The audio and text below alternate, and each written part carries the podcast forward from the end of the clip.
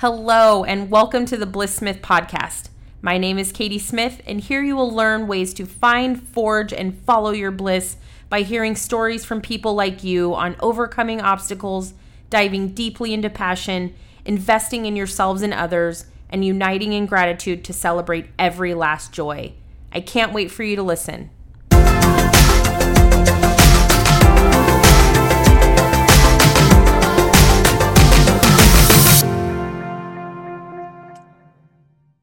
Do it to it. Hey, Scott. Hi, Katie. How are you? Good. How are you? I'm doing spectacular as much as I can in the midst of, you know, the apocalypse. The so. it's feeling that way. It has for a while. Uh, we're doing things like this though to keep us entertained. That's fair. That's fair. Well, let's get this party started. Um, I would love for you to just share a bit about who you are and what you're up to. Okay. Uh, so yeah, as you know, my name is Scott Daniel, but you've known that for you know about 20 years now. Yes. Uh, uh, I am a, a, former attorney, former practicing attorney, uh, living in Reno, Nevada, uh, and now published author of a, a novel titled American Phoenix. Um, I have been uh, I have been pretty active in the field of civic education since high school. Uh, as you know, because uh, you know, for your listeners, you know, Katie and I met. Actually, I believe it was in. It wasn't in We the People. It was in uh, theater performance workshop. That I couldn't figure that out. I was like, I know that when we met in We the People, which is a government class, everyone, which I'm sure we'll talk about. Um, I was like, no, I met Scott before that, and I was trying to pinpoint what it was. So please tell us about that. So yeah, uh, you know, you know, I was a theater geek in high school, and uh, so I was a senior. You were a freshman, I believe, and there were a lot of freshmen in that class. Uh, and it was a, a, theater performance workshop class uh, with Trish Pastore, who was this legendary uh, drama teacher at Reed High School in Sparks, Nevada. And uh, yeah, so I remember I helped you out with a couple of scenes.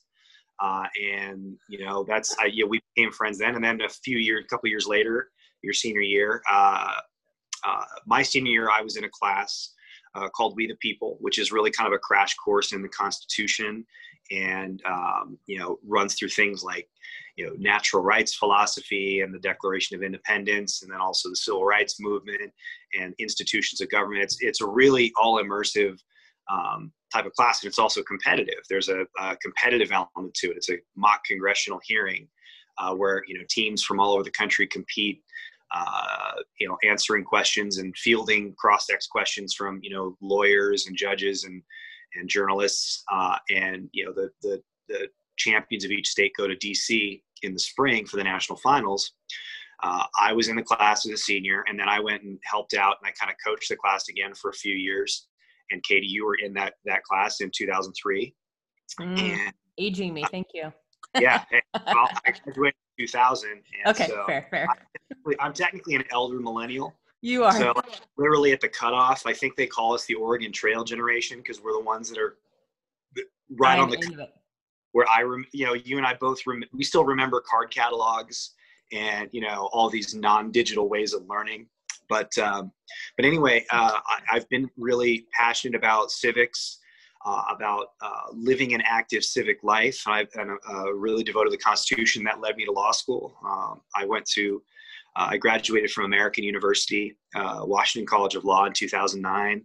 Um, started practicing, kind of crashed really hard, burned out right around the time, right around 2016, 2017, which I think in a cosmic sense correlates to some other events happening in our in our world um, and in our country. But um, that's really what uh, uh, you civics is kind of like. It's kind of like a it's almost spiritual to me. Uh, it's it's you know the idea of you know community building and and and building people's resilience to um, resilience against tyranny and resilience uh, in favor of democracy. That's something that has really driven my both my career and my my um, you know extra vocational activities really for my entire adult life. Uh, and so um, obviously these are very interesting times for all of us. Um, uh, not always in a positive way. It can be pretty dark for for a lot of people, as we've seen this last week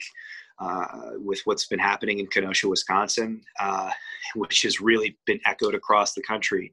And so, I really think that this is a um, this is a really vulnerable time for our country. It's a it's a pivotal time for our country, um, and it really it's really incumbent upon the people of this country to um, to take action you know into their own hands not in a you know a vigilante way but more in, in terms of taking responsibility for our communities and for each other. And i think that that's something that this covid-19 outbreak uh, as well as the black lives matter uh, protests et cetera have really kind of brought into sharper relief. So um, that's really kind of that's what's driving me forward right now. That's kind of giving me purpose in in in the midst of a time that is so uncertain for so many people it's so great that you said purpose there at at the end because I um, one of my questions to you was going to be like, how do you keep going? You know, you said you had a burnout a couple years ago, and here we are with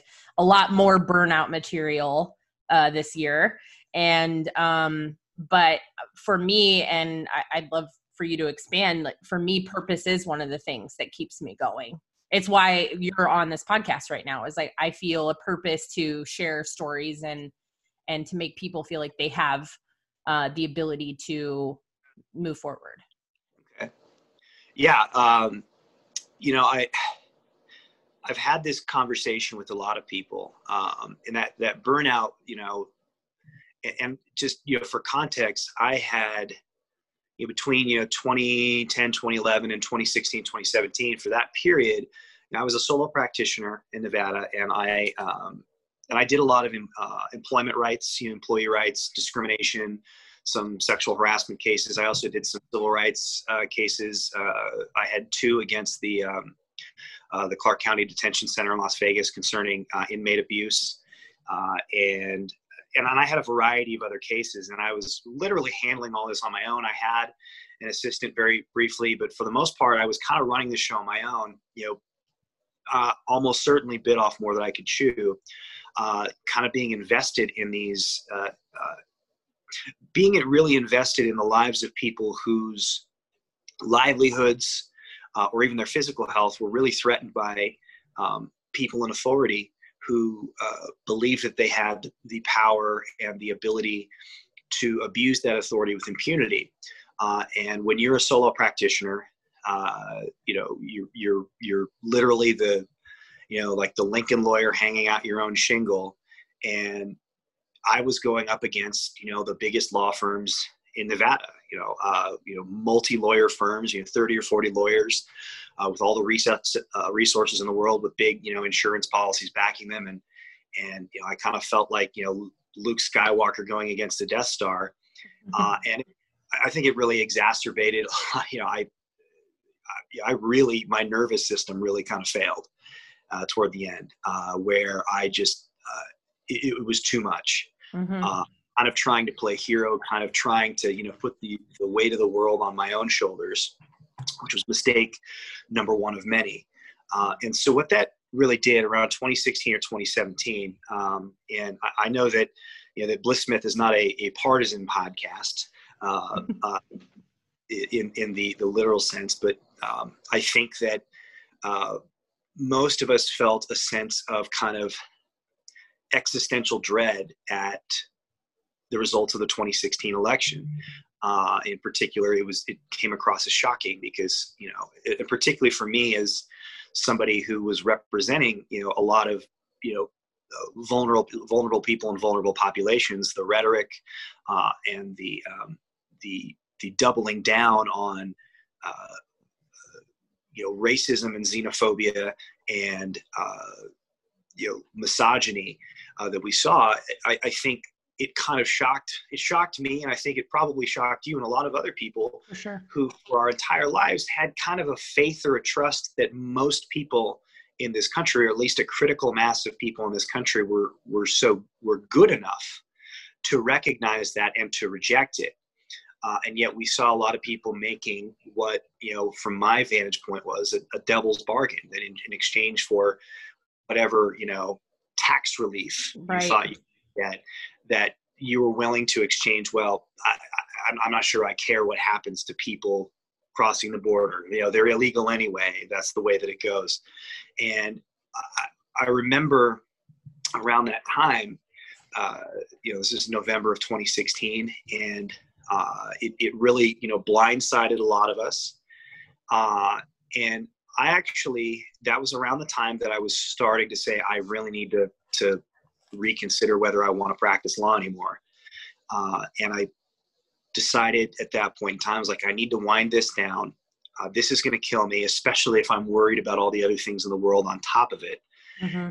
And uh, kind of coasted on on whatever savings I had, and said, well, I I need to find some kind of larger purpose in the midst of all this. Um, I need to, there's, you know, I'm one of those people that I believe that there is meaning behind everything that happens. Um, there's, uh, you know, uh, I would suggest, say that uh, one of the uh, greatest influences in my life has been uh, there's a book by the name of um, I don't know if you're familiar with Mankind's Search for Meaning by Dr. Viktor Frankl. No. He was a, uh, he was a you know for reference he was a Holocaust survivor at Auschwitz, uh, and he was a therapist in Austria who effectively, um, in going through what he went through, uh, you know, seeing so many of his, you know, his fellow people perishing, uh, you know, brutally. Uh, at that point in time, it's it's difficult to find happiness or to find feelings of exultation or joy in life, and that's sort of the thing that normally drives people is the pursuit of happiness, the pursuit of mm-hmm. some joy, and uh, what I saw from, you know, what I gleaned from that book uh, was the idea that what makes our life meaningful isn't necessarily just fleeting feelings of happiness or fleeting feelings of joy or, or pleasure, uh, but the virtue of purpose. And he invented an entire therapy based on this called logotherapy, which was the idea that even in the midst of all of this, uh, he maintained his sanity through purpose. And uh, and that purpose kind of has to transcend just yourself. So I decided that I wanted to do what I could to, you know, begin to educate people about, um, you know, democracy, uh, authoritarianism, the threat of tyranny, uh, and and what effectively a demagogic and um, really unscrupulous ruler could do to a population uh, based on my own education and just based just kind of based on my own interaction with some of the, the, the defendants I had to go against. You know, I got to see human nature in the raw, and I mm. really saw it um, uh, a hundredfold in Donald Trump. So I initially started a I started a Facebook page ostensibly uh, that would have you know I, I, had plans for growing it into something larger called Keepers of the Republic. Uh, and I remember know, based, this. Yes, based on uh, uh, there's an old story from the Constitutional Convention. After the convention ends in 1787, uh, Benjamin Franklin is approached by a woman who says, "Well, Dr. Franklin, what have we got? A, a monarchy or a republic?" And Dr. Franklin said, "A republic, if you can keep it." Mm-hmm. And those words really resonated with me uh, because the idea that democracy and freedom and uh, and and a society based upon the common good and um, and mutual affection we especially for those of us growing up in the the 80s and 90s we grew up in kind of a relatively calm period in history where there there were things going on in other parts of the world but things from our vantage point at least for those of us who grew up in kind of white suburban areas was kind of blissful mm-hmm. and so we kind of i think got it into our heads that this thing was self-sustaining that it would always be this way that uh, there is there's no going back to jim crow and racism. There's no going back to you know having a monarch. And that's just simply not true. You know we say that it can't happen here but it can it has and it is happening here. Right. And so and in some ways never left. Correct. It's really kind mm-hmm. of it's you know these sorts of, of themes of tyranny and racism and oppression they've always been with us in one form or another uh, i think we've done a pretty good job of kind of it's almost like you know when guests are coming over and you want to clean up the house you don't really clean up the house. You just sweep things under the carpet. You just mm-hmm. shove the closet. And I feel like we did that after the civil rights movement for about 30 or 40 years. Uh, up until really the early 21st century with 9/11 and the Iraq War, I think some of those things, the the xenophobia, really started to.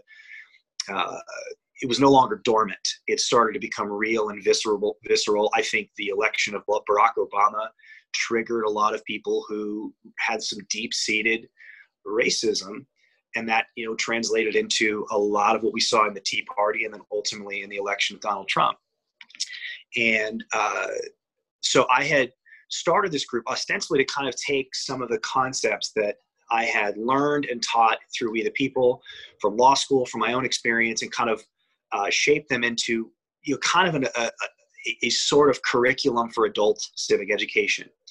And this was i was trying to do this as i was winding my law practice down and i just kind of reached a critical mass point where i was like i couldn't do either. Mm. and i personally just kind of collapsed. Uh, i um, it really kind of you know from a personal standpoint uh, unveiled a lot of um, you know kind of neurological issues that i've been dealing with uh, for most of my li- most of my adult life that i had really kind of you know ignored and kind of forced me to kind of have to you know seek treatment for that Mm-hmm. And I spent a couple of years, you know, 2017 uh, into 2019, really just kind of um, taking it easy. Um, you know, yeah. I, which is crazy. I, you know, I had a, uh, you know, I like technically have a doctorate, you know, in, in the sense of a Juris Doctor. And then, you know, for money, I was working for my dad's insurance agency and I was driving Uber Eats. And, mm. but all the while I was, I, I, I thought, okay, um, I don't know if I can. Uh, I don't know if I can do something, you know, like Keepers of the Republic. I don't know if I can like lead a nonprofit right now. It's kind of ridiculous, you know, in my in my state. But I have to be able to do something because it struck me that America had lost touch with its core story, with its core narrative. Um, and so that's when I started writing the book, American Phoenix. I don't know if you, you want to talk about that now or later, but um, you know, so yeah. That, that's really kind of what got me to where I am now. I know that was a lot, but yeah, yeah. and I it's um thank you for sharing. It's pretty remarkable because I feel like all a lot of this passion and sense of purpose that you have had like I saw when I was a senior in high school in you. Like and that's what I think is so um, interesting and remarkable about you is that you have you were born with this and uh, you know I, I, was telling you on the, the phone the other night is uh, you know i was 18 and i registered the same um, party as my dad and voted for whatever he told me to vote for because i did you know could didn't care didn't um you know didn't get it. And there you are in like a similar age and you're like let's be the keepers of the republic in in some sense. And so that that is just so like where did that come from? That's a great question. I'm not sure entirely where that came from. Um, i think and, and I, I really appreciate you saying that you know that, that this is with me early on i think my parents would disagree uh, i think they would they would have thought it was kind of shit for most you know most of my, my younger years but um, let me add him let me tell him that's fair so uh, you know, as a kid, you know, in school, I always loved social studies. Uh, mm. I you know, that was the subject in elementary and, and, middle school that I I excelled at. Um, you know, I, I, I was, was a pretty good student overall, but social studies in particular. Um, and you know, it's it's it's funny you say that. You know, I, I was also somebody who you know my my background. I I came from kind of a I, I want to say a soft evangelical background, like growing up in you know kind of you know christian circles and so relatively conservative circles and i actually still have a, a soft spot for a lot of um, you know uh, a lot of people who are conservative not in the sense of being you know, ultra right wing and you know bigoted and um, and intolerant but in terms of people who say i do think that government can overreach sometimes i do want you know like you know my dad's a small business owner and mm-hmm. his concerns are valid. Uh, I grew up kind of in that same way vein with you, where I, I kind of was like, all right, I this is uh, uh, you know, I, I believe that you know that the United States of America was, you know, endowed by God with this, you know, this kind of um, exceptional uh, mission in the world. And I do think that America has a very exceptional uh, ethos, a very exceptional idea. This notion that a, that a nation uh, is really formed not from ethnic ties, but from civic ties. You know, the fact that you know we choose to be Americans, uh, and I there I can't pinpoint where or when I really kind of this idea of you know really be, being good at social studies and really engage with politics kind of crossed the line to being a like a personal passion where I started to really connect it with the life around me. Mm. Uh, I don't know when that happened. I couldn't tell you. I think we the people definitely had a, a big uh, role in that in kind of triggering that sense of social responsibility uh, and and fidelity and love for uh, the the idea of the Constitution. Um, I, I, think ultimately where it kind of came to a head was you know and in college you know I kind of I kind of moved to the left a little bit. I know a lot of people say, "Well, he was brainwashed." Uh, that's not necessarily the case. I uh, I just kind of had new experiences with other people who had gone through things that I hadn't gone through, and I was able to read more and expand my horizons. And so I kind of you know shifted away from just accepting whatever I had grown up with and said, well, I'm going to forge my own path.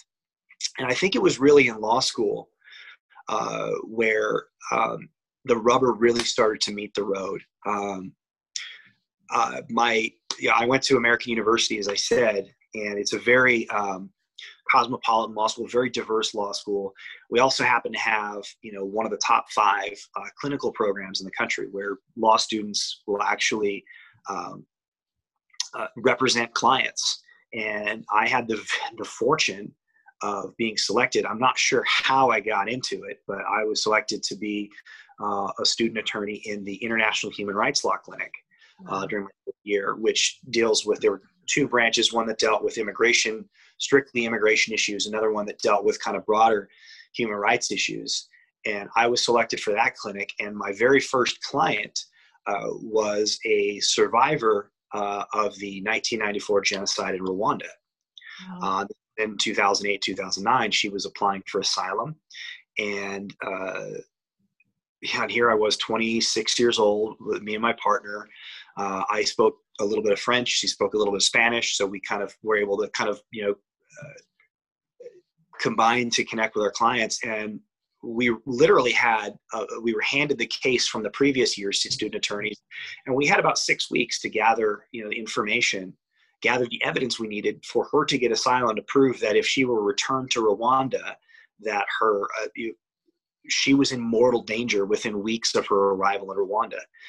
And so we had to kind of put that together on the fly. I didn't get a lot of sleep those six weeks in this, uh, you know, in the months leading up to the 2008 election. Uh, whereas a lot of people were focused on Barack Obama or John McCain, I was focused on this. Mm-hmm. And what that kind of did for me, and we ultimately won the case. Um, you know, um, you know, by the skin of our teeth, we won that case and uh, it really hammered home for me the idea that you know policy and politics and government these things in the they're not abstractions. Um, I, I, take them personally. Uh, I b- believe as james baldwin said in the 60s that uh, the personal is political and the political is personal. You know laws policies impact people. They can be life or death for some people. Uh, for most of us who had the privilege of growing up in, you know, you know, kind of suburban, I don't want to say paradise, but ennui, and you know, where we just we just lived our lives and you know climbed into minivans and you know went places that policy whoever was in charge did really impact us in a way that we noticed yeah. um, but really i think what that did for me is it, it helped to open my eyes to the fact that policy and government at every level local, state, federal, even international law can have a profound impact on the lives of individuals, uh, on their livelihoods, on their very lives themselves. And so that really kind of drove my um, my legal practice for the next seven or eight years. Um, the motto of my firm was do justice. The idea is that I needed to, my goal wasn't just to win cases, it was to do justice in the lives of my clients and to the community as well. And so that, so my career really kind of dovetailed with my passion for justice the idea that there is right, there is wrong. There are gray areas in between, but ultimately there's still light and there's still dark. And I need to fight for the light, and not for the dark and that's something that um, you know uh, that I strive to be as imperfectly as I, I, am. As much as I have failed some of my clients, uh, I still strive to be an ally of the light, and mm-hmm. I, I, take that concept seriously, uh, and I strive to emulate that um, in my civic life. Mm-hmm. Yeah, I don't know if that question it answers that and more and it's i just um i'm i'm loving this this is fantastic and i i think and we spoke a bit about this like one of my goals from having you on here is to highlight this importance of being uh being civic minded and um and i think especially right now that absolutely points all arrows to exercising your right to vote um, and so I'd love to talk about two things, you know, however we want to glom them together. One is why is it important to vote? And how do you make being civic minded approachable? Because so many people are not you scott and you and that's why you're on this show show i don't know it's a show. Um you're here is because you are extremely special and passionate in that way. How do we get people to ap- approach this and learn about policies and feel more of a sense of responsibility? Okay. It's a great question. Well those are two great questions. Thank you so much. Yeah, you're welcome. Uh, i'm not sure how i can it's one of those things it's a chicken or egg thing i'm not sure how i can answer one without also answering the other at do the same it. time. You're so efficient. Okay so let's let, i'm going to try and do that. Mm-hmm. i'm going to give give kind of a mini we the people lesson here uh, in in a handful of minutes. So you know I, I, tend to view things abstractly and that kind of you know I, i'm a very deductive thinker. I tend to think in terms of big ideas and then those big ideas you know i pull them down from the sky into my own life and then i apply them. Most people aren't that way. You know most people are inductive. They're experience you know oriented. People are impacted by their experiences. They're um, uh, most people get involved in politics to the extent that they do because there's an issue that is personal to them. Mm-hmm. right? Uh, until it happens to you it's like otherwise it's out of sight out of mind uh, I think that's human nature. Uh, I think that the the founders of this country had a pretty good uh, understanding of human nature. That that self that you know this this self interest is something that drives people, and instead of trying to you know make everybody altruistic, the idea is that we need to have kind of some principle of enlightened self interest. The idea that uh, what uh, what drives us is both what benefits ourselves but also benefits the community and benefits you know people around us. And i think that um, a lot of people who are not as civically engaged may not vote or they may only vote on issues that pertain to them. For instance you know taxes or some people it's abortion or some people it's uh, you know some people it's immigration uh, and these things that impact them. And i can't tell you that there is any one universal way to get people, to drive people to becoming civic minded. I don't think that it's, I don't think that it would be beneficial to our country if everybody in this country were like you or I, per se, you know, where we, we're, we're driven to see these bigger issues. Um, but I, I, I look at it like this I look at voting not, I think a lot of people view voting the same way they view filing a tax return it's kind of something that's like, all right, I should do. All right, so I'm going to do this. You know, hey, I get a sticker. I voted. I've done my quote unquote duty. And then it's, but it's kind of divorced from the rest of their lives. And that's fine because not everybody has the energy or the time to really engage in all this stuff the way they, that I do. Um, but the way I view voting is I, I view voting as uh, having a stake in the community, the idea of being a stakeholder, not just being a passive citizen or resident of the country you live in, but the idea that uh, I get to actively participate and shape and co-create the, the the world around me. That's that's I, I, view voting as almost in the same way as I said. It's kind of spiritual for me. I kind of view it as prayer. It's a mm. prayer that this is what I want. These are the things that I want. This is the person I want in power. This is the type of country that I want to see. Uh, for by way of analogy, whenever kids that I work with um, at Reno High School ask me, "Well, hey, you know, should I go to law school?" I'm like, I'm kind of interested in that. You know, I say you're asking the wrong question. Uh, the question is should not be should i go to law school or should i become a lawyer the question should be what do you want your life to look like in 10 15 20 years you know what are the things that you want to be doing you know mm-hmm. what type of have where do you want to live geographically put the end before the means mm-hmm. and then once you see the end then you can decide what are the best means to get you there and so that kind of weeds some people out you know some people are like well you know i want to you know i want to own a business and i think you know going to law school would, would help with that. I'm like, no, it wouldn't. Mm-hmm. Going to law helps you for one thing and one thing only, being a practicing lawyer to professional school. So in a similar way, I think the question shouldn't be, how do we get people to vote?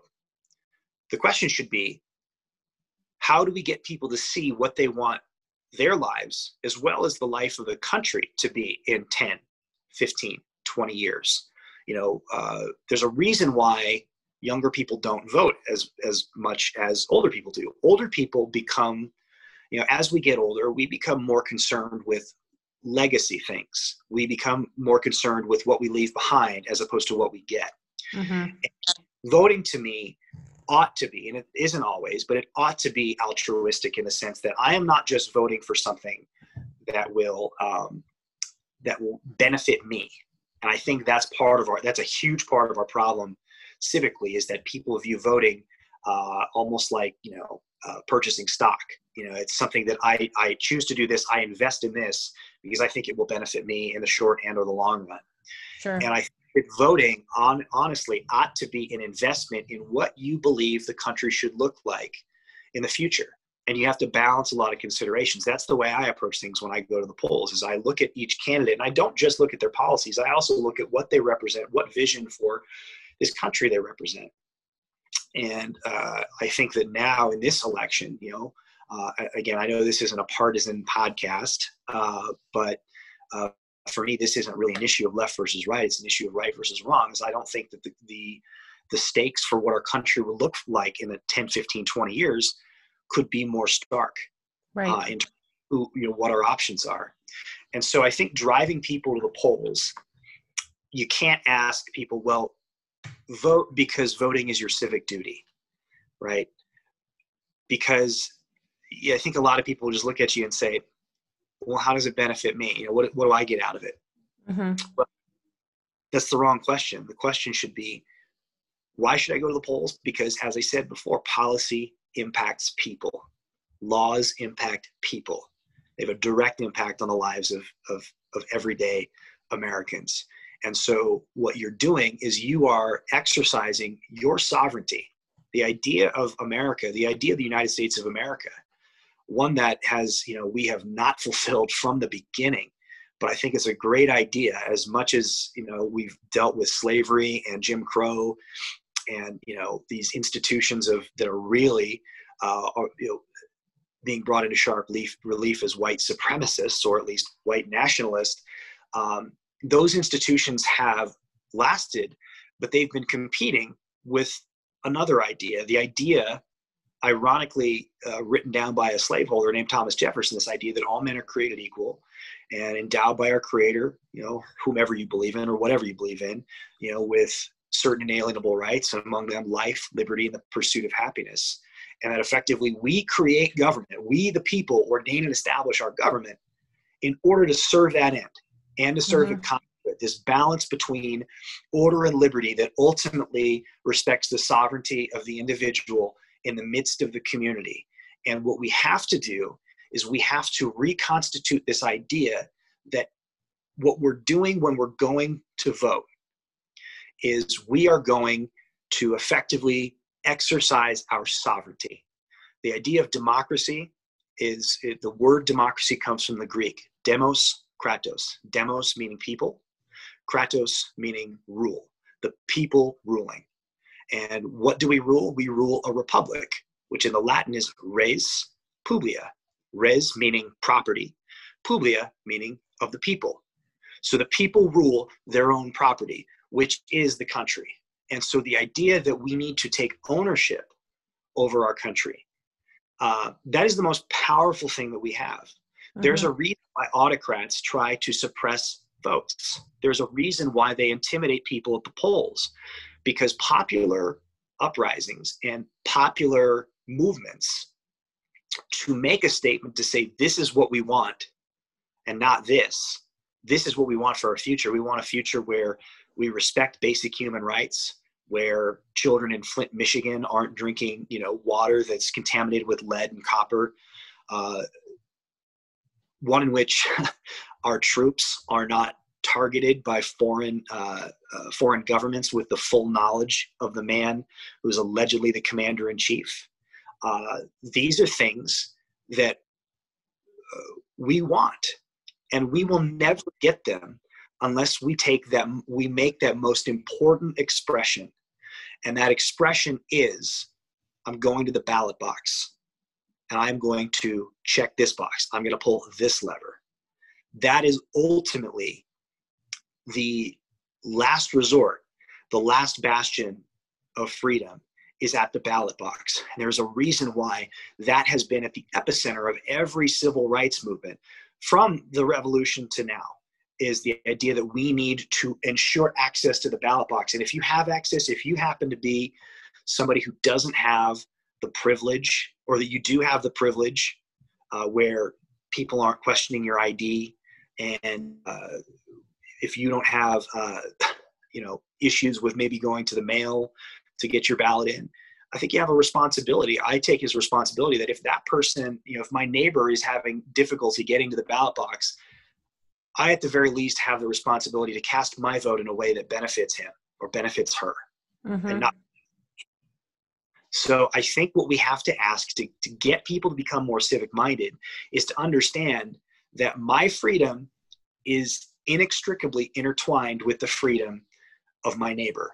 Right. The Freedom Rider said, if I'm not free, if my brother is not free, then I'm not free. So, in that sense, um, I, I think that that it's not just enough, in my opinion, to get people to vote. Uh, that's why I think that generic go vote, you know, efforts kind of fall flat to me because I will tell you that there are certain people deep down I kind of don't want them to vote because of what they would vote for. Sure. Obviously, have you know they have the absolute right to do so. But what I think we ought to do, as opposed to just simply saying go vote, is to really start to kind of educate people uh, to see the connection, the consequences of voting or failure to vote and also the consequences of vote of not voting strategically for the thing that you want of throwing away your vote on a candidate that may or may not actually have a chance at winning and may actually detract from what you want. The idea that mm-hmm. we need to be able to understand that we are voting not just for people that are going to be in power, we are voting for outcomes and outcomes that we will endure the consequences of. And that is something that um, in this social media world we live in, this clickbait world where you know and i admit that i spend a lot more time you know just scrolling through tiktok and twitter than i ought to. Mm. uh, but this instant gratification culture has a very difficult time seeing beyond that. Yeah. What we need to get to is a point where people are actually understanding the consequence of policy. I think covid-19 has really exposed that because everybody is impacted by bad policy right now.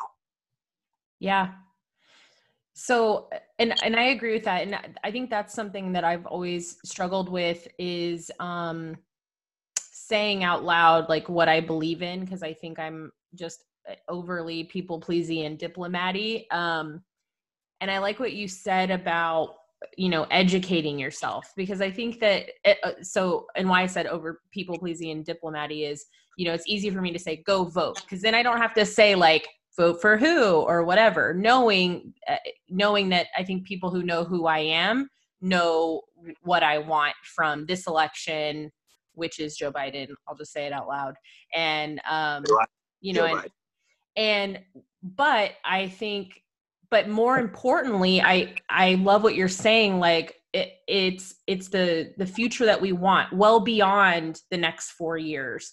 Um, you know, thinking about me uh, wanting to raise a family, like what what future is my it feels very cliche, but I, I love it. Like, what am I what am I demanding today that my children will live through for years and years to come, you know, way beyond this election. And um I, I just think that's really powerful to start thinking about just how to be how to educate yourself and and make decisions that are right for a the greater good and b for the future and not uh, holding holding on uh, white knuckled to the past.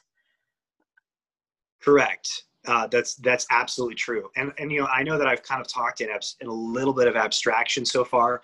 So let me kind of give you. Um, I'll give you one example. Um, I mean, there, there are you know pivotal elections throughout history. There are some that are more or less pivotal than others. Obviously, Abraham Lincoln's election was very consequential in 1860. It led to a civil war and the ultimately the abolition of chattel slavery. Um, well, I'm going to focus actually on an election that occurred exactly 100 years later. And that's the 1960 election between John F. Kennedy and Richard Nixon. You know, this is, you know, uh, John F. Kennedy was the Democrat, Richard Nixon was the Republican. Nixon was the vice president for Dwight Eisenhower. And Eisenhower, as Republicans go, is actually fairly liberal. Uh, you know, he you know, quarterbacked uh, school integration in Arkansas. Uh, he built the interstate highway system. He believed in the New Deal and and Social Security and things like that. And he was a very ultimately very popular president, a very middle of the road president. Richard Nixon, much more conservative. Again, I, I want to reiterate: I don't think that conservatism per se is a problem.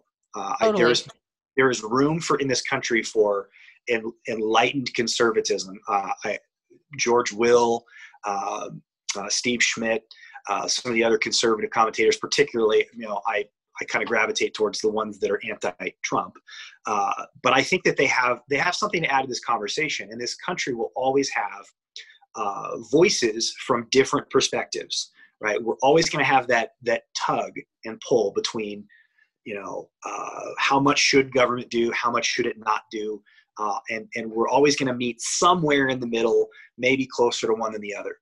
But Richard Nick, the, the, the contrast between Richard Nixon and John F. Kennedy, which may or may not have been as obvious at the time, could not be more stark because, uh, and John F. Kennedy won by a very razor thin margin, right? It was really, you know, the state of Illinois, you know, that uh, you can, you know, there are allegations of voter fraud in Illinois during that election that gave it to Kennedy. I'm not going to touch that. But ultimately, they were very razor thin margins. When I talk about razor thin margins, I'm talking like one or two votes per precinct. Whoa.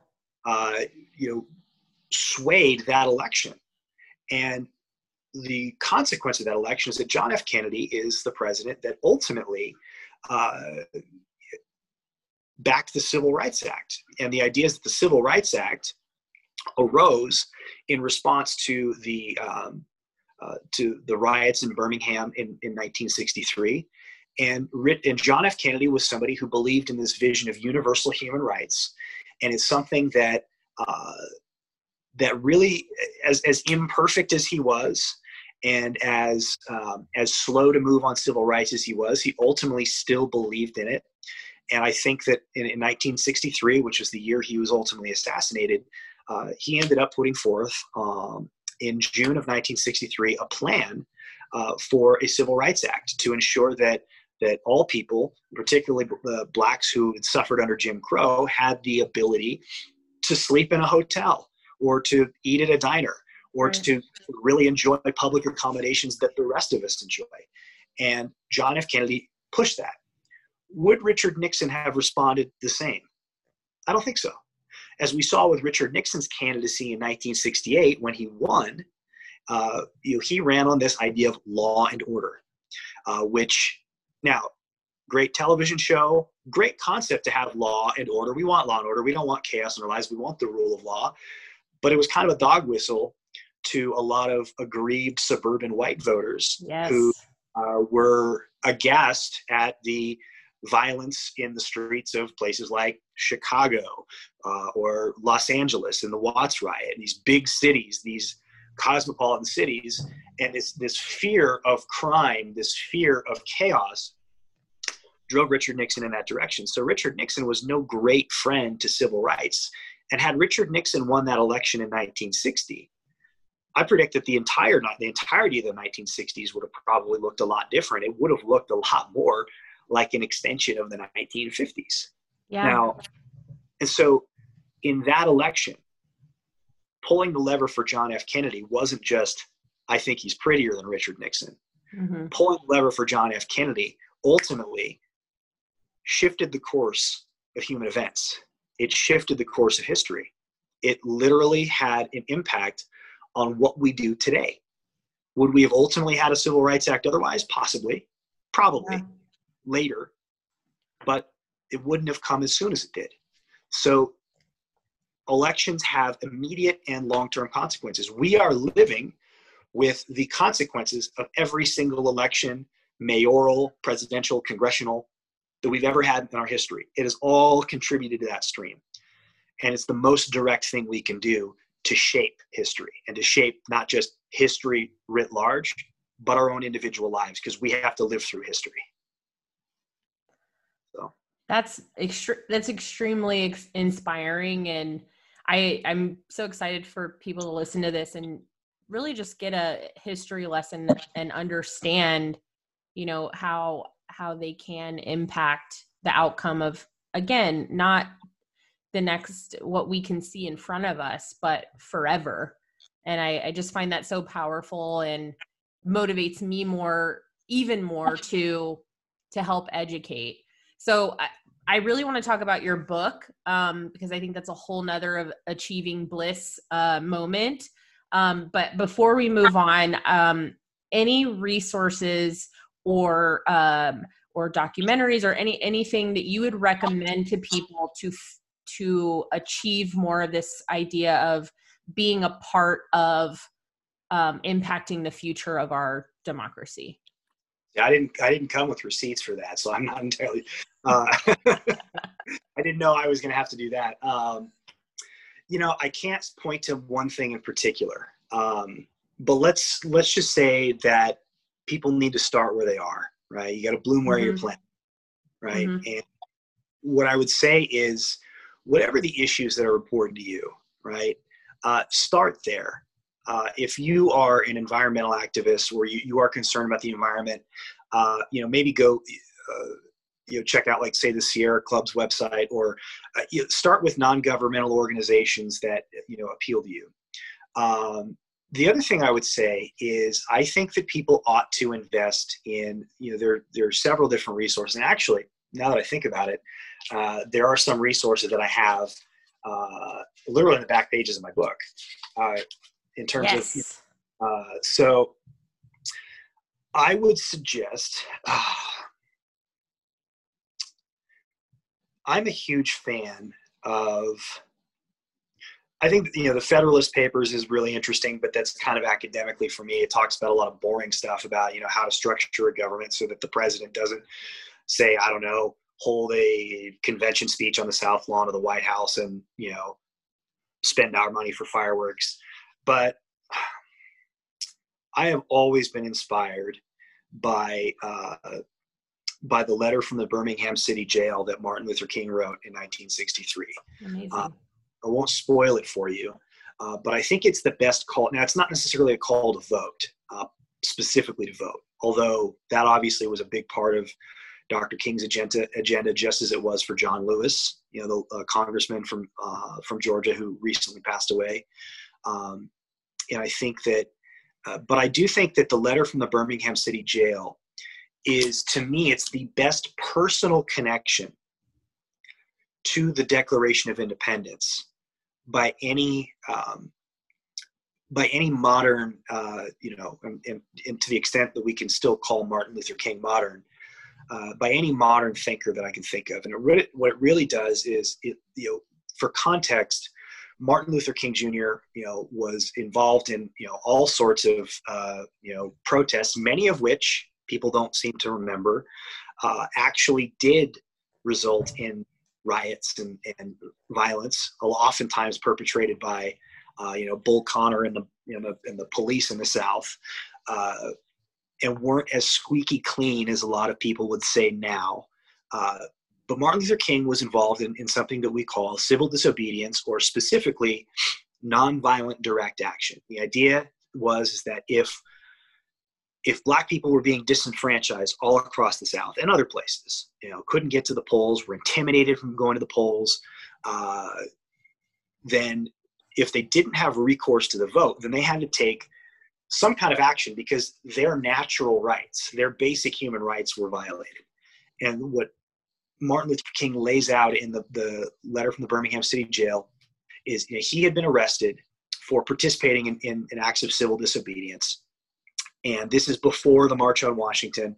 Uh, and uh, he was in Birmingham, Alabama, and a lot of white uh, Christian preachers who had otherwise, in the city of Birmingham, who had otherwise been very kind to Dr. King, uh, they had taken, you know, they effectively had taken out, you know, newspaper ads kind of condemning you know him for being a quote unquote outside agitator for saying hey you're going too fast. You know people aren't ready for this. You know let's be incremental. And this was this letter was basically a a fundamental rejection of that idea. And what he appealed to was this idea that you know laws have to be just. An unjust law is no law at all is what he said quoting st thomas aquinas.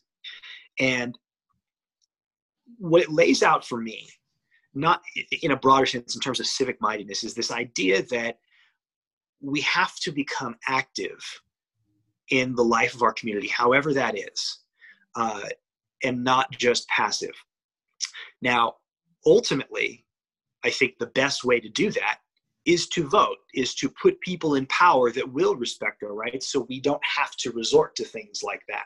Mm-hmm have to resort to nonviolent direct action or acts of civil disobedience. Uh, but what I think the letter from the Birmingham City Jail ultimately does, it lays out an ethos, a moral principle for people to act against injustice, against tyranny, and against racism and every other ism that afflicts us.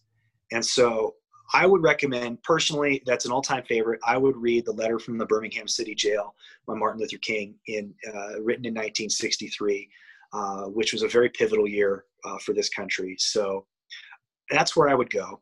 Um, another resource I would say, and this I think has to do with uh, again, uh, not voting in particular, but you know, cultivation of an active civic life. And actually, in my copy of this book is when I show it to you on the Zoom here is pretty awful. Uh, I have beaten it, and I think that I don't know what I don't know what kind of sauce that is on the cover, but it's a sauce. Um, there's a Yale professor by the name of Timothy Snyder, and the name of this book it's a small booklet is called On Tyranny, and it's uh, 20 lessons from the 20th century. Timothy Snyder is a uh, uh, a very, very bright man who has studied authoritarian governments, autocrats, dictators for most of his career.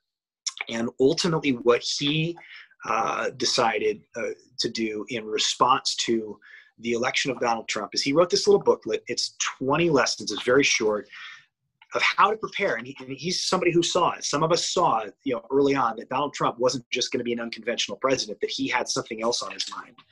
Uh, basically 20 very simple lessons of things of how to live in a society in which uh, effectively democracy is under assault and is crumbling. You know, for example, one thing that he says is, uh, and number one is do not obey in advance, meaning don't ultimately concede your own sovereignty or authority to somebody that's going to take your, your rights from you. Uh, number six, be wary of paramilitaries.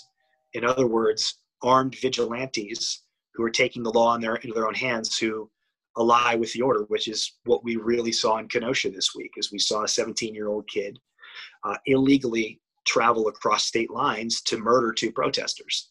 And that is effectively the definition of a paramilitary. This is something that he wrote several years ago. Uh, number 15, contribute to good causes. And, but ultimately, number 20, be as courageous as you can. And I think that voting is an act of courage. I think that living a civic life is an act of courage because you are going to get flack for it.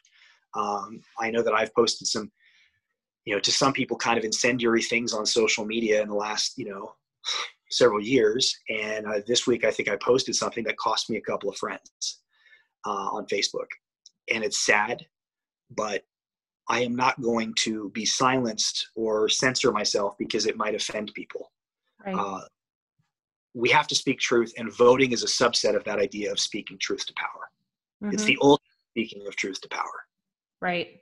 And what I can say about knowing you and knowing you on social media is that you are absolutely courageous in speaking the truth and you listen. Like, I've never known you to be someone who is completely um completely convicted in a way that you are not willing to listen to the other side or represent a well-rounded thought. And i i i i, I enjoy that about you and that's why i listen to you because i think if you were like full blown you know disregarding all angles i think that would be one thing. But you're really good at just assessing all the angles and trying to speak to many people. Um and i and that's what i hope for most of us like bipartisan life to me isn't a fun life. Like I feel like we should all be listening to each other and uniting each other. I agree. I, I, I want to give this caveat. Uh, I have, I, am not always a saint on social media. Sometimes my emotions get the best of me, and sometimes people say things that are, are so to me just so completely untethered sure. from reality I, that I react.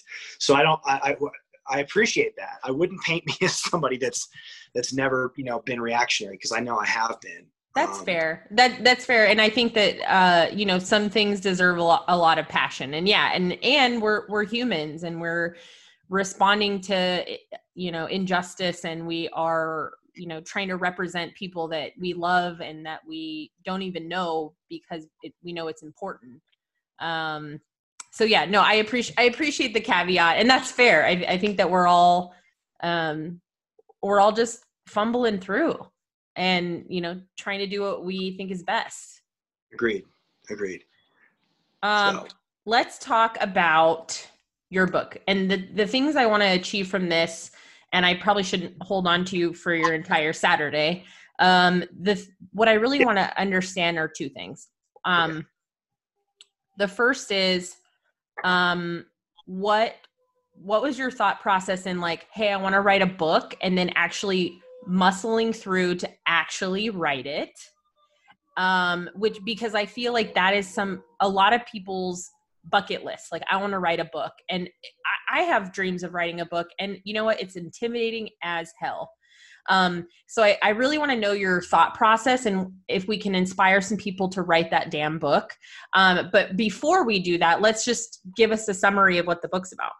Okay. First of all, I'm going to give you a caveat. Um, today's Saturday. All what did I days, say? You said it's Saturday. Say...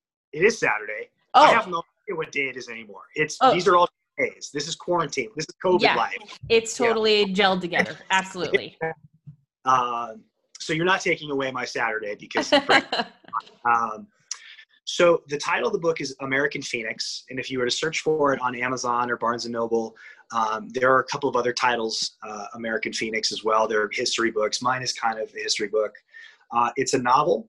Uh, the the basic premise is, you know, the main character is a high school civics teacher uh, named uh, Benjamin Upson, and Ben Upson is a guy, he's a white guy in his early 40s who uh, he's broken. Uh, he, he's, he's had some, some kind of trauma and tragedy befall his life. And, uh, and that's kind of shaped his attitude towards, um, you know, you know, towards, you know, issues of patriotism and race and things like that.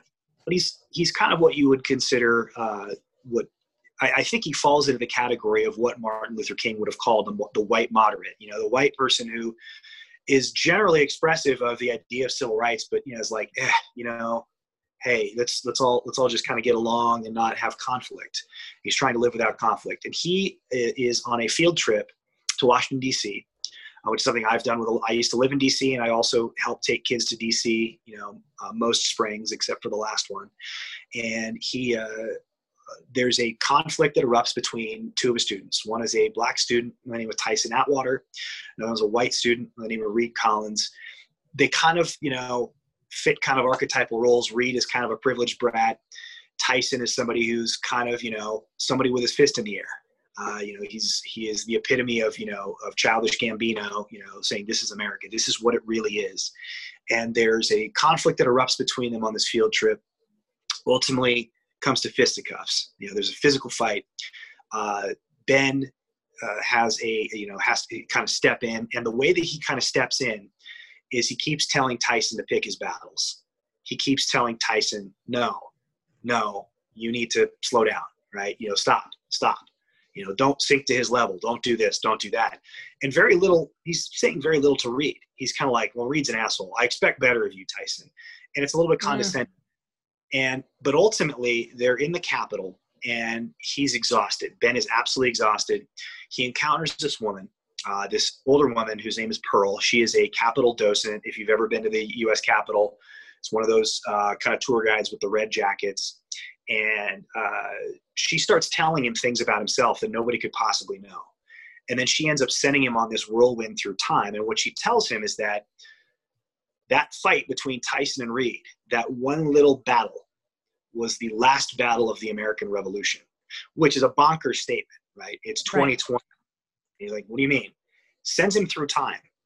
Uh, you know, you know, sends him, you know, his first trip is he goes to, to Palm Beach, Florida in 1962 and he ultimately is uh, charged with this idea that he has to find this mythical sword called you know Excalibur, you know, based on the Arthurian legend, uh, that will ultimately be the one weapon that defeats tyranny, right, in defense of liberty.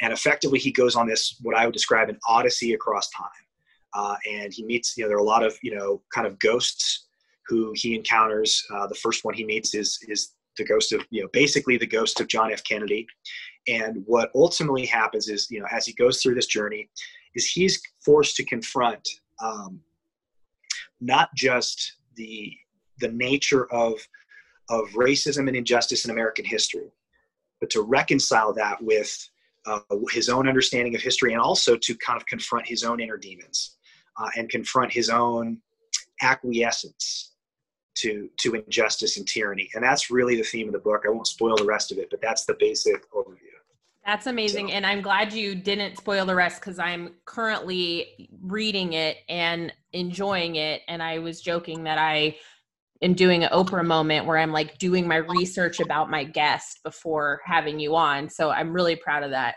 So tell me about this journey of like, I, I want people to hear like how you wrote the damn book because I really want to write the damn book myself. Okay. And yeah, let's hear it. All right. So, um, where do I start? So the book, as I kind of alluded to earlier, was a it, it, I started writing it in the summer of 2017, right around the time that you know I kind of had to put the law in the mirror. Um, and I actually first, it, because in part, I, what I wanted to do is I had this idea of the American story that I think had been missed by the electorate in the previous year's election. That that uh, and you and I, you know, both know, you know, a lot of people who are very patriotic, very outwardly patriotic, and uh, you know, wave flags and you know, support our troops, things like that. And that's all well and good, but it, it doesn't go much deeper than that. And it's kind of a, what I would, you know, I would describe as a Mickey Mouse history of the United States. The idea that it's like, well, this is the greatest country on earth, and it always has been. We've had our problems, but we're still awesome, etc. And what I wanted to do was say, no, yeah, this is a great and exceptional country, but it's not because of the things you think. And I think that's part of what I was trying to get across with uh, uh, through Keepers of the Republic. I did a lot of Facebook live streams back then. Uh, and I was, but it was kind of wonky and pedantic, and it's like you know I'm just explaining these concepts, but it felt like I was just trying to teach, you know, um, you know, a We the People class or a, a high school government class to adults, and I just kind of got to the point where I said, you know, I don't think that this is I don't think the problem is a problem of the head. I think people can intellectually grasp these things. The problem is a, an issue of the heart. mm. and also just the idea that I, I don't think that Americans are in touch with their own story. And I initially, when I wanted to write this book, and I thought that, you know, I, I wanted to write a nonfiction book. And I actually laid out a bunch of chapters uh, that I wanted to write about, you know, and I wanted to write about topics like, um, you know, uh, natural rights and how the you know how the constitution was formed and what you know the framers were worried about and then also the history of race. I kind of wanted to take all of the things that i was trying to teach in, in through keepers and just kind of put them in one book. And it's actually ironic. It was my my mom at that time and you you met my mom in, in, mm-hmm. in 10 years ago. At that time she was actually living in uh, sausalito. And so she was close to you. Yeah. And i went and i drove uh, I drove to see her one weekend from Reno, and um, and I had this book idea, and I pitched this. I pitched the book idea to her. We were at a pizza place in San Rafael, I want to say, uh, and uh, and as I was sitting there explaining the chapters to her, I could physically see her eyes glazing over with boredom, like. I could, I could see it, and I, I and I knew obviously because my mom is my number one cheerleader. She's my number one advocate for anything in life, and I'm like, if I just lost my mom, this is going nowhere. Right. But there, there was one chapter that I had kind of buried towards the back, and the title of the chapter was "Conversations with Ghosts," and the idea was that in this chapter, uh, you know, effectively we'd have a conversation with all of these people in America's past. And I had the idea of like Abraham Lincoln and, you know, JFK and all these other people, you know, kind of commenting on our current moment and the fact that we were dealing with, you know, a, a real kind of tin pot authoritarian dictator and, you know, what they would have to say about it, kind of as a way to say, hey, guys, listen up. People in our past would have hated this guy. Mm. And and as I explained that chapter, the glaze came off my mom's eyes. She's like, stop. I said, what? She said, all those other chapters, they're nice. I want to read that book, not that chapter. I want to read Aww, that. Oh, mom. Go, and, mom. And I, yeah, it was, and she said, I want to read that book. And I said, okay. So what you're saying is I should do this idea of conversations with ghosts and extrapolate it out. It's like, yeah, into a book. I don't think she necessarily meant that she wanted me to write a story, but literally that, you know, the the next day, you know, there was a park across from her apartment in Sausalito, and I went out and I just kind of laid out a, like, laid out a blanket, and I had my laptop with me, and I just started kind of uh, punching out, and I and I literally actually I don't know why it came to me. Uh, I had scenes from The Sandlot in my head I could tell. I could yeah. tell because uh, there's a part where JFK is like, "There's nothing more American than fireworks and baseball," right? Yeah, on the Fourth of July, which on is the fourth, yeah, yeah, Fourth of July and baseball. Which is a block part, which was the block party in the Sandlot. Yes. I, I don't know why I had that in, in mind, and you know, it's the same year that that that you know the movie came. That movie was set in 1962 and I and my actually ironically my dad's birthday is July 4th 1962 so I set that chapter on July 4th 1962 cool. and I just started writing this idea of like what if somebody encountered JFK you know somebody from now encountered JFK in 1962 and had a conversation with him. and I started kind of building from there and I, I got to tell you that um, I'm not entirely sure how I ended up writing this book um, because I've tried I've tried my hand at fiction before, and every time I've tried uh, was it just went flat. I would go, I would write three or four pages, and I would read it back to myself. I'm like, this is garbage. And I'm a writer. I mean, I've written before. I, I, I used to write for silverandbluesports.com, and I wrote for um, uh, for the Cauldron, which was a, a Sports Illustrated uh, uh adjacent um, website about five or six years ago. I wrote one article on on Colin Kaepernick. Mm. Uh, interviewed his father. Wow, uh, cool. And, uh, this is before the the kneeling thing, but uh, so I'd had experience writing articles and kind of writing stories like in, in a short format. Uh, but the idea of I, I don't know where the story was. I think that ultimately is that this story, this idea of what America is and where it came from and how it got to be, is something that had just kind of been in there.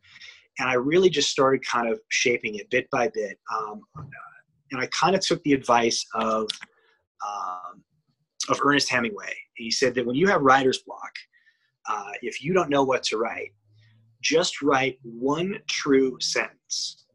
Write the truest sentence you know. That's the specifically what he said. And so I kind of took that adage. I said, okay, I'm gonna write. If I don't know where to go, I'm gonna write the next sentence. And then I kind of stream of consciousness, let it flow, and just kind of imagine and envision. Okay, so how would this character react to that character, and what would this character, as I've created them, naturally do in mm-hmm. response to that? And I had kind of goalposts in mind. I did. I'm not somebody who like you know uh, Stephen King or J.K. Rowling or whatever you know, let's set aside her her issues. Uh, had like a, I didn't have like a cork board with all these, you know, I didn't have like you know the wall that a conspiracy theorist would have with all yeah. the yarn. That's not you know that's not what happened. Um, the um, what's it? Uh, it's always sunny. The Charlie. Yeah, Charlie. Yeah. He's got the and he's like moving the hands. And, yeah. Yeah, yeah, yeah. No, um, that's you know a lot of people, a lot of writers kind of have that. They're more what we call plotters, people who plot everything out. I was a little bit more of what I call a pantser, somebody who kind of pull, flies by the seat of their pants. pantser. That's, that's, a legitimate. I learned that phrase in the course of writing, and uh, I set goalposts of where I wanted to go. So like I was like, I want to get to this point, and I want to get to that point, and that point, and that point, and I just kind of set these markers of where I wanted to get to, and then but I had no other guidance. I effectively said, okay, I'm going to put my character on the game board, and then kind of trust my characters to write the story. Cool. And that's really kind of what I had to do was was let go of the idea that because you can tell if you read, you know, there's some novels where you read them where it's like it's very clear that the author is forcing the characters to do something that the author wants, right. but that character in that circumstance wouldn't do. And so what I had to kind of learn to do is say, you know what? I have to kind of let them go. And if they take me a little bit in a direction where I didn't think, where otherwise I wouldn't necessarily think they should go, yeah, I should go there. Maybe I gently guide them back to where I want them to go, but I'm not going to force it. So I wrote, you know, I wrote my first chapter, the second chapter, and um, I was getting, you know, I sent the first chapter again to my greatest cheerleader, my mom. Uh, she was, you know, and I expected her to be like, oh, this is kind of cute. And she got back to me. She said, you need to finish this. Oh, cool. Okay. All right. So I got through it. My first draft, which I wrote, you know, from July or August of 2017, finished it in March of 2018. So about six months or so. And I really just kind of plowed into it. And, um, and it's, it's really what I did for that time period is I wrote that book. And I got to that point, and at that point, the book was approximately 130,000 words long. For reference, Jurassic Park is 130,000 words long. Okay. So, so you really I, went for it. I went for it. And I, and I looked, I, and then I read it again. I was like, it's a little too much. Uh, and it was a little too teachy. I was teaching too many things through it. So then I went back and I said, okay. And I did, I sent out like two or three query letters to public, to uh, literary agents, got one rejection. The other two didn't even respond to me. Like, all right, that's depressing, but okay. And then I said, I think the problem is the word count is too long because publishers, are concerned about word count because that's pages printed, that's cost of printing that eats into the profit margin. So then, uh, probably for the next year or so, I kind of set about just cutting it down. But the way I was cutting it down, I was kind of hacking and slashing. What I was doing is I was like, all right, any unnecessary adjectives uh, or adverbs, get rid of them. And then I read it again, and so it had a good word count. It was like around 100,000 words, but it was very blocky. It, it didn't flow as well. Sure and I kind of was stuck there until honestly, I want to say earlier this year, till like January, February, March, and then uh, I decided, especially when the pandemic hit, I said, you know what, it's kind of now or never. Mm-hmm. I need mm-hmm. to get here. I had resisted self-publishing because there's, you know, there is this. Uh, I think there's a stigma behind it. It's like, well, you're self-publishing because it's not good enough to be published by, sure, you know, and, and a lot of people believe that um, and sometimes that's true in my case i said you know what i don't know what's going to happen with the publishing industry with covid i'm just going to have to go for it i said well now i don't have to worry about word count so i kind of beefed it back up again and streamlined it and that took about six to eight weeks to really kind of get it there and then I went through uh, the process with Amazon and uh, Barnes and Noble have print on demand, which is crazy. Is it literally until you buy the book, that physical book doesn't exist. They have the cover and they have the the book itself, and they slap it together and, and then they send it to you. And that's how you got your copy was literally print on demand. There's nothing that is uh, there. American Phoenix does not exist in any copies in a warehouse anywhere. Wow. Uh, which blew my mind. Absolutely blew my mind. Uh, and I also had the fortune that a friend of mine, uh, her boyfriend, is an audiobook narrator mm. uh, in Southern California. And I talked to him about the project, and he agreed. And he and I have been working on the audiobook uh, since uh, April or May. Uh, May it was Memorial Day when I sent the manuscript to him. And we've been going through chapter by chapter, you know, getting accents right, getting, you know, making sure that things are, you know, and, and uh, the idea is I want to do a separate release of the audiobook probably within the next two or three weeks mm-hmm. uh, and kind of re-release it and launch it there. So um, the process of writing a novel is, it was exhilarating and grueling at the same time. I'll tell you that the initial writing of it was a lot more exciting than having to go back through and kind of tighten yeah. it up. It was a lot more, it was much more of a grind, but I got through it and, you know, uh, I, I have a, I, I have a published novel. Um, so I have checked that off my bucket list. Yeah, um, it's amazing. That's where we are. That's so cool. And I didn't know that you could self publish. I actually had no idea. And I just find that to be with anything that we do in life, I feel like we are always creating these barriers, whether they're real or not.